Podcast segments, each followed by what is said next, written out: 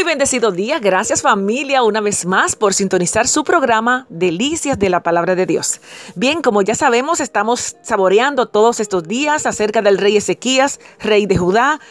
Pasajes interesantísimos que nos recuerdan una vez más de la bondad, de la misericordia, del poder del Señor, entre otros atributos. Aleluya.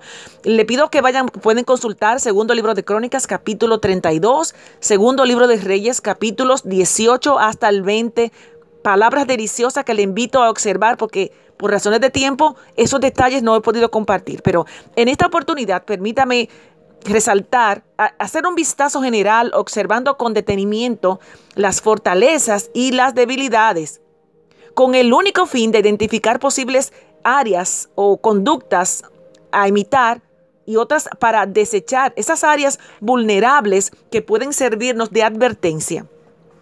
Ezequías, rey de Judá, era hijo de Acaz, un rey que no fue un buen ejemplo, quien cerró las puertas del templo. Sin embargo, Ezequías eh, inició a su edad de 25 años y duró reinando un periodo de 29 años. Su madre era Abías. Abías hizo Ezequías lo agradable ante los ojos del Señor.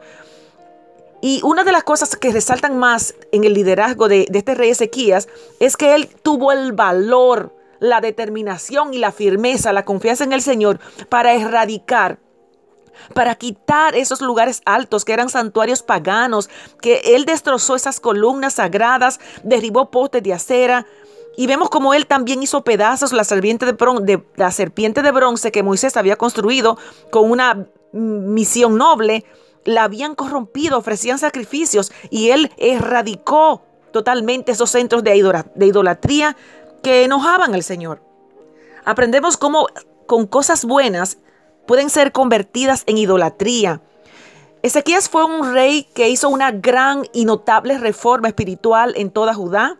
Vemos cómo él, además de, lo principal que fue que quitó esos santuarios paganos, restableció el servicio en el templo, la celebración de, la, de una de las fiestas como la Pascua, por ejemplo, comenzó a servirse, a hacer, a instruir a instruir a, los levitas a purificarse, a consagrarse para la misión tan importante que tenían de ayudar en lo santo, en lo sagrado, para que se estuvieran limpios en la presencia del Señor, en santidad, y que continuaran adorando y alabando al Señor como Él merecía.